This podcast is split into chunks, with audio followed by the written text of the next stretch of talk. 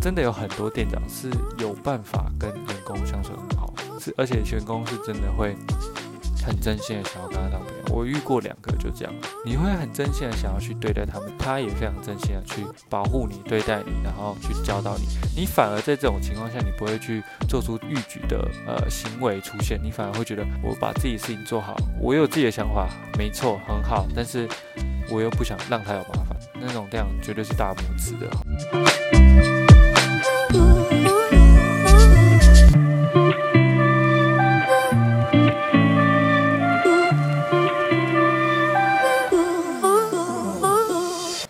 哎呦，大家好，太活泼了吧！天哪，好久没有开头，已经不知道怎么开头。好，再一次，大家晚安，这里维克。哎，今天只有我一个人，没错，但是我又是觉得自己一个人有办法做起一集吗？好像有点没办法，自己一个人要讲一个多小时，看来是有点困难啦。因为我们今天原本是要聊算命的事情，因为我前阵子去算了命，这样，然后有邀请 Jenny 跟小鱼一起，就是回来来聊聊算命这件事。想要知道他们有没有算过命啊，或者是他们对于算命的看法。可是因为他们两位呢，其实都是上班族，那平日都没有办法配合到。然后晚上的话，就是就是平日的话，可能只能找他们的晚上。可是刚好今天呢，小鱼跟 Jenny 都有事情，所以就没有办法录。但今天再不录就没办法做节目了，所以就会开天窗。没错，因为其实之前我都有习惯一个习惯，就是在前几集啊，一到五集的时候，我都有个习惯，我都会先预录两个礼拜的量，我这礼拜就会先录好下下礼拜要放的量，所以等于说我们基本上不会有这个问题。就是因为我会想要预录两个礼拜的量，是因为我是一个很懒惰的人，我会非常的懒惰。为什么这么说？因为我之前的工作休假日不一定嘛，就是不确定是哪一天休假，所以我剪辑的时候时间也是很不一定的。我预计都会是礼拜六的晚上十一点上新的一集，可是我之前工作的时候，可能有时候休礼拜一，有时候休礼拜五，要不然就有时候休礼拜天。那其他时间都在上班，那我也都在睡觉，所以基本上我就不会给自己空出的时间去做其他，就不会去剪辑这件事情。所以我会预预录两个礼拜的量，也是因为我怕我这个礼拜没办法跟 Jenny 或者是小鱼他们搭配到的话，我还有下个礼拜可以录，那这样也不至于到都没有人录 podcast， 然后没有一新的一集可以做这样。然后我剪辑的时候，我都会自己给自己一个，就是心里有一个目标是。好，我这因为我每个礼拜六会上嘛，所以我礼拜五就礼拜五前就一定要剪好，因为我礼拜五都会放预告，或礼拜四会放预告啊，这样子。殊不知我一到四都会觉得没关系啊，在一天反正那个剪很快啦，那随便。结果到礼拜五之后，甚至连初剪都还没好，就把自己搞得很赶啊，所以就有有时候就会礼礼拜五一整天都在赶这个。可是现在不一样，因为现在还没找到工作，有点可怜。然后也还没找到房子，所以现在时间真的是非常的空闲。我就其实一到一到五，应该是说一到日都没有事，就可以慢慢剪这样。那其实剪一集也是要花蛮多的时间啊，我也不是很快就可以剪完。所以我觉得一到四，就是现在这个时间是真的蛮刚好的，就可以配合我自己懒惰这个性格。可是也是因为没有工作才能这样子，我觉得之后有工作的话也没有办法像这个样子，就一定要有一个空闲时间就必须马上做这件事情，除非这件事情变成正职了，或者是这件事情开始有一些所谓的效益出现的时候，我觉得就会变得非常重视吗？应该也不能说重视，我喜欢这件事情，可是当它变得更有效益的时候，我就会非常的投入在这里面。当然也不是说每件事情都一定要投到效益，呃，讲到效益才会有意义嘛。但是谁会愿意去做一件没有效益的事情，对吧？也不是说呃大家都大家都不给回馈还是什么，其实大家给的回馈我都有看到，也也很多人其实也都会在留言，然后也都会给我鼓励。这件事情真的很棒，就是从一个默默无名的人，然后一直到现在有一些听众是真的陌生的听众，就除了自己身边的朋友以外，还有一些陌生的听众，我觉得这是一件非常开心的事情。但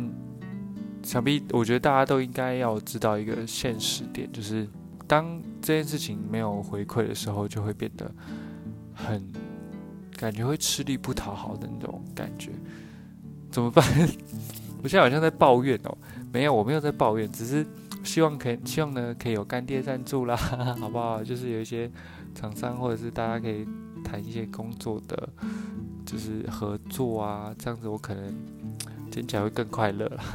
没有要抱怨，好不好？我们没有要抱怨，我们今天我们先。不要探讨这么深，因为毕竟很多事情都是刚起步的时候会很困难。那现在也没人知道我啊，所以没有没有没有没有任何什么障碍，我觉得也是一件非常合理跟正常的事情。但值得庆幸的事情是，听众数其实都真的都有一直在增加。我现在最高一集的听众数好像是跟 Jenny 那个依然长大的小孩，我觉得大家好像都喜欢听这种。就是关于你自己故事的一些一些 podcast 的内容吧，我不知道啦，因为毕竟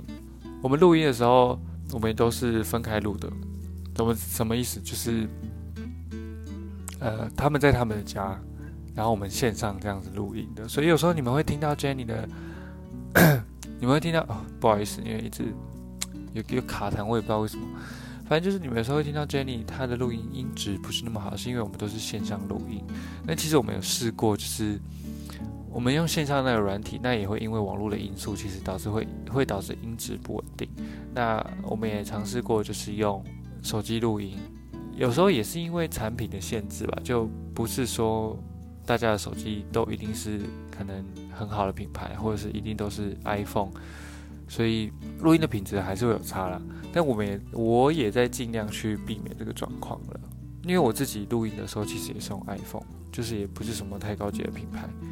呃，应该应该不是不是这么说。我我意思说，我录音都是用 iPhone， 但我不是用什么高级的品牌，一直是不是用什么高级的麦克风啊，或者是要花好几十万那种麦克风，不是，不然应该大家也会听出来有差异啦。那今天其实想跟大家讲。想跟大家自己就是聊聊，就是自己算命的过程，但我又很想跟你知道这种事情跟朋友分享的那种内容，其实是非常有趣的，因为自己讲就会很没有说服力，因为我总不能讲说哦，算命人跟我说我自己多棒啊、多好啊，那未来会多成功，那很像在自吹自捧，你知道吗？所以我就很就是觉得很希望可以跟他们一起录这一集。然后我自我我其实有找他们之后，可以再录一个我当兵的故事。可是他们就说，当兵的故事到底要怎么样跟我一起分享，他们也不懂，因为他他们两个都会，他们两位都女生啊。然后我想说，还是我要找就是身边的男性友人一起探讨这个故事。但是真的必须说，身边朋友当过兵的蛮多的。但是真正在自己身边，随时随地都联络得到，随时随地都找得到，有办法叫他们出来的。目前在宜兰的，可能就我身边那两位好友。那那两位好友呢，一个太瘦，一个有另外一个原因不能当兵，反正两位都没有当过兵，所以我真的不知道找谁聊，你知道吗？因为就像我刚才提到的，身边朋友很多都当过兵，可是。都不在我附近，就是他们可能都是在高雄啊，或者在台北啊，比较远的地方。那如果今天真的要找他们聊的话，可能没有办法，因为一定要用线上软体，不可能因为要录了这一集，然后请他们特地请他们来，或者是我特地过去嘛，因为车钱什么的我没有办法支付给他们啊，因为其实这是一个没有收，就是目前还是没有收益的一个节目。那他们来，我其实没有多余的钱可以资助他们，或是就是等于说是说他们的通告费啊，并没有，就是并没有这回事。那我相信有些很好的朋友也是愿意无偿的做这件事情，但是网络上要录的时候，就像我刚才也有讲嘛，呃，会音质会非常的受到影响。那我也其实不希望这件事情发生，所以我就是也想要聊这件事情，但是这就是跟 Jenny 还有小鱼聊，你们不会觉得太不适合了吗？两位小女生，然后听我在那边当讲当兵有多有多有有时候北兰，他们一定没有共鸣。我真的讲，真的没有共鸣。不然，其实我觉得有一个方法也可以，就是让大家觉得单集是有趣的，就是大家其实可以多多留言，因为其实听众数已经不再是十几二十个了，已经基本上都可以到破百。那我觉得大家。有一定有人是愿意听到最后的嘛？其实我自己也知道，当我这个就是我这种默默无名的人，那做这件事情的时候，大家会觉得非常的，嗯，比较比较没那么的精致吧，就是会比较质感会比较粗一点，然后节目的走向或者是或者是一些访谈内容，一定都会比较深色。但是就是有些人喜欢这样的感觉，然后有些人也是喜欢这样的人，然后支持到最后，喜欢看人家成长，一步一步的成长。因为我其实之前也有追一些，呃，可能 YouTuber 啊，或是网红，他们也是从没什么人，一百个订阅者或者是一百个 followers 开始，然后慢慢慢慢的变成可能好几千、好几万人，然后变得很有名这样。就是那种我自己啊，我自己会对着他们有一种看着别人。成功的时候，你自己也很快乐，这样会不会听起来很鲁蛇？应该不会吧。就是看着别人成功的当下，你就会觉得感觉好像支持他是有是有意义的那种感觉。比如说像之前好了，因为其实我很少在追星这件事情，但我小时候非常喜欢一个明星叫做张芸京，我不知道现在大家有没有听过，他现在比较少出来，是基基本上已经没有他的消息了。那可能也是因为我没有在持续的。对他有什么比较detail的关注，所以我并没有再接收到一些他的可能音乐消息啊什么的，可能他也转去幕后了，我不，我其实真的并不了解。但其实他那时候在那时候在哪超级偶像的时候，我是非常喜欢他，所以他每张专辑其实我都有买。可是，一直到他之后出的《从小女孩开始》之后，就比较没有这么的关注了，因为好像也是因为形象的改变跟。没有那么常出来了，所以我就 后, 后来慢慢的没有这么的关注。可是从他只是参赛选手的时候，一直到出唱片，然后到那几年什么黑裙子啊、相反的我那种大红大紫的歌出来，我就会觉得我好像支持对人的。我记得没有错的话，他是超级偶像第一名，对吧？好像是。现在没有人可以回答我，好可怜。好，反正我想说的是。一定是有人会愿意听完的。那其实我觉得你们愿意听完有一些问题，或者是想要吐槽我啊，或者是想要跟我说一些事情，或者是鼓励我的，真的可以去留言，因为我留言板就是我的资讯那边都有一一条链接。那现在点下去是你就直接留言，但是不用收费，不用有任何的抖内就可以留言的呃一个链接。因为我之前放的链接是它需要一些抖内，然后才能留言。那我现在放的链接都是不用的，所以就大家就可以想留就留，好不好？想留什么就留什么，但尽量不要人身攻击，因为毕竟我还很脆弱，我没有办法接受太严重的人身攻击嘛。好的，谢谢。然后、哦、我也想讲一个，因为我之前我不知道大家有没有听过 T F Boys， 因为我我其实很不懂为什么有些人会没办法接受我支持 T F Boys 这件事情，因为。呃，但呃，先这样讲啊 ，T F Boys 是大陆的一个青少年团体，就是由王俊凯、王源跟易烊千玺那时候组成的。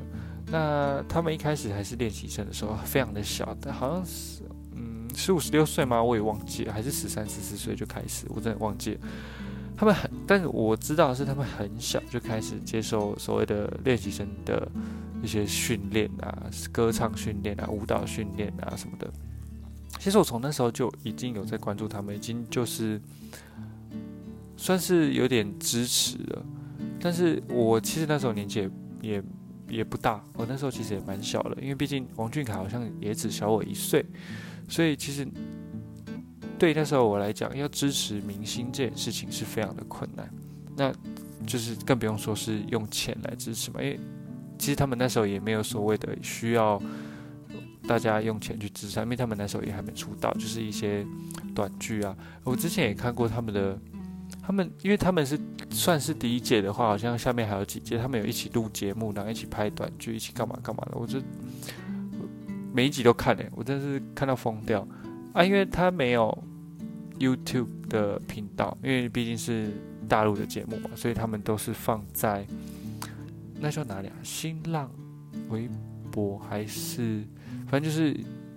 对，就是一些网站上面。好，我真的不知道，所以大家不要怪我，因为我真的忘记了。好，然后我那时候其实很喜欢他们，所以我就会几乎都会看，然后一直慢慢慢慢慢到某一个时间点开始才知道说，呃，他们即将要出道。就是也是要经过一长段时间的练习才有办法出道，就跟韩国练习生一样。所以那时候我一直知道他们要出道的时候，我真的是替他们很开心，因为就会觉得这么小的小孩，然后现在终于要出自己的单曲、出自己的专辑，粉粉丝见面会，会其实是会替他们开心，但都都办在大陆嘛，所以我其实也没有办法去参与或去支持什么的。但也因为这样，其实对他们热情就会逐渐逐渐的消磨，因为身边其实都没有对他们有很大的了解，其实身边的人也都不知道他们，也都觉得小孩子出唱什么歌啊。其实我觉得这种观念可以改掉，就是毕竟现在小朋友也可以是网红嘛。我觉得那个时代他们算是比较前卫的吧，我也不知道啊，我真的不知道，反正就是那时候的一些，可能是对他们来讲就是真的是一个一直在培育的东西嘛。反正到最后被消磨殆尽的时候，就比较没有在看他们。然后一直到我高中还大学的时候，他们越来越红欸，红到一个不得了。我就觉得，我从其实我从他们很小，他们默默无名的时候，我就有在关注他们，一直到现在，哇，全部人都知道他们。然后还开就是他们的什么，他们的演唱会啊、生日 party 啊什么的。反正我就觉得，你从一个就是他还默默无名，然后就支持他，到他真的成名的时候，他感谢，他真的会最感谢那些从一开始就陪伴他的人欸。我是会这样觉得啊，虽然虽然他不知道我是谁，但是就是心里我自己心里就默默就是有一种成就感，就是看他们成功了就觉得很开心。比较可惜的是，他们现在也不能一起了吧？好像我不知道欸，看一些。就是滑一些影片的时候，就会滑到说他们好像不是现在不是一个团体啦，就是各自单飞这样子。好，这不重要，我们先不要讨论这个，这不是我们今天的重点。那我们今天的重点是什么？想跟大家说，我觉得就是今天节目真的没有办法找 Jenny 跟谢，我真的很想跟他们聊这件事情，因为我我我其实也不想要自己去，就是跟你们说哦，算命人跟我讲什么。我怕你们觉得太无聊，但我觉得我可以大概的说一下，就是我们今天的就是算命跟我讲的走向是什么了。反正我今天大概就这样吧，就我自己跟大家聊聊。那如果大家现在快睡着了，其实也可以啊，因为时间呃节目也差不多要结束了。我其实我想跟大家讲，为什么我要放十一点，就是要在十一点更新这件事情。虽然是没有人问我，但我就想讲，因为好任性。因为其实这个节目的初衷，我我不知道大家有没有往回听前面那几集。其实这节目的初衷就是，因为我那时候是上晚班，那我下班时间都是一点两点那种。那我下班也不会马上睡，我睡觉时间通常都是早上四五点、五六点、六七点这样，甚至更晚，七八点、八九点，然后下午睡到下午再去上班。那我今天我其实一整天都这样。那没有上班时间也是非常无聊啊，然后那时候加上快毕业了，可是又因为疫情，所以基基本上不用去学校，那我很长时间都待在家里。在那个时候好像又是在我麦当劳升迁以前，所以时间更空，所以我那时候就想说，好，那我就来录 podcast， 反正我闲闲也没事做，那就跟大家聊聊我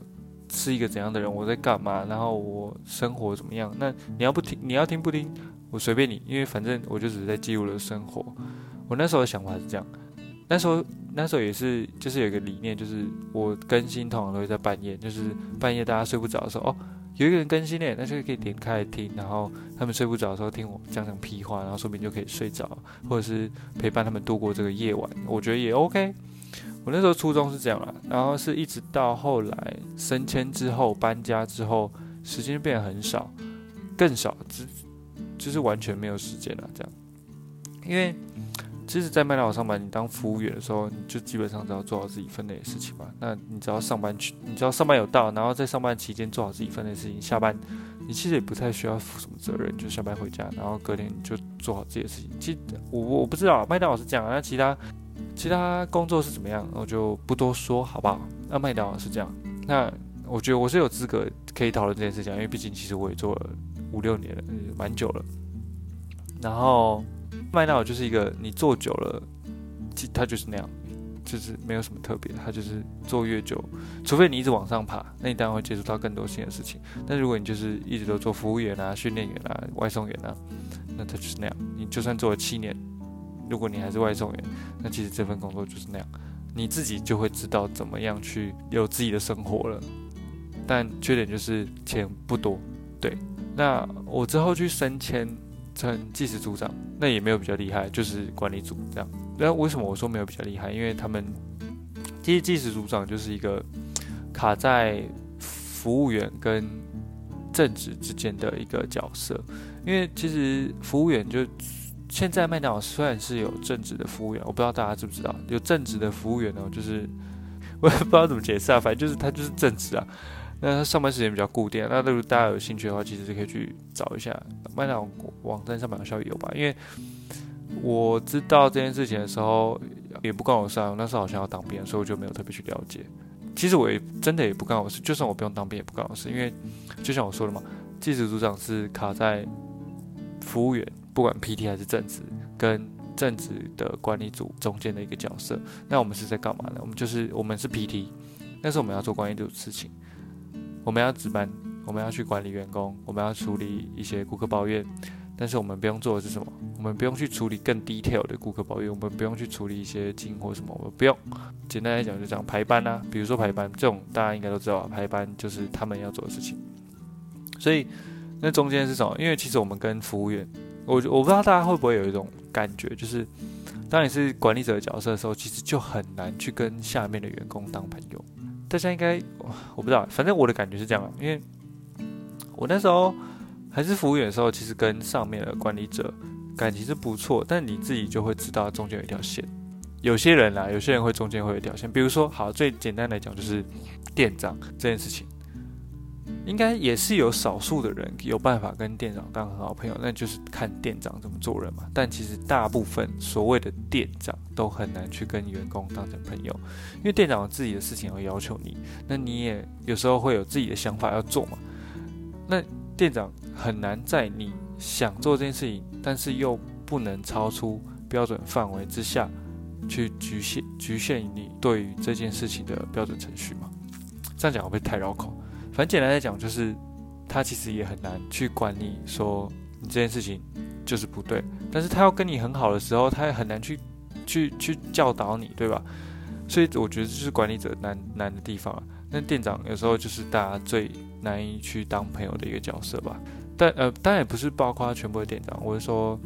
某些没办法，可能没办法去跟员工打好关系。当然也有很多店长，我真的我跟你讲。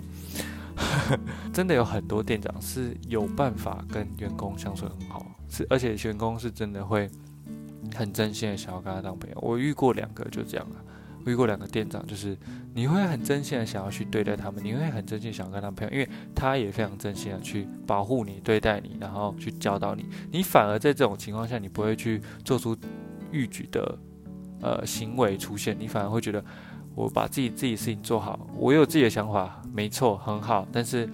我又不想让他有麻烦，那种这样绝对是大拇指的，好不好？但是哦哈哈，拉回来，我们离题了。好，我们拉回来讲。哇，我这样屁话也可以屁话半个小时，厉害。好，我觉得管理者，我我我们的角色啊，技师组技师组长的角色就是介于正职管理组跟服务员之间的一个桥梁，因为其实技师组长你要做的事情没有那么多，那同时你又可以跟服务员拉近关系，因为服务员其实也会比较相信你，因为你的班，嗯，也不能说班，因为大家管理组的班其实都差不多多，但只是正职的会比较常休年假、啊、什么之类的。那如果正职的不在，那就可能技师上去替补，那说不定有时候有些员工反而比较常看到你，跟你感情也比较好。那正职管理组也有比较多事情要做，他们也有文书要处理，所以可能跟你跟跟服务员就会比较那么没有那么亲啊，我自己是这样觉得啊，我把自己的角色定位成这样，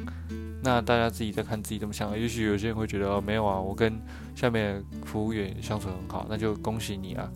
好不好？真的就恭喜你。好。那关于我的算命这件事情，我觉得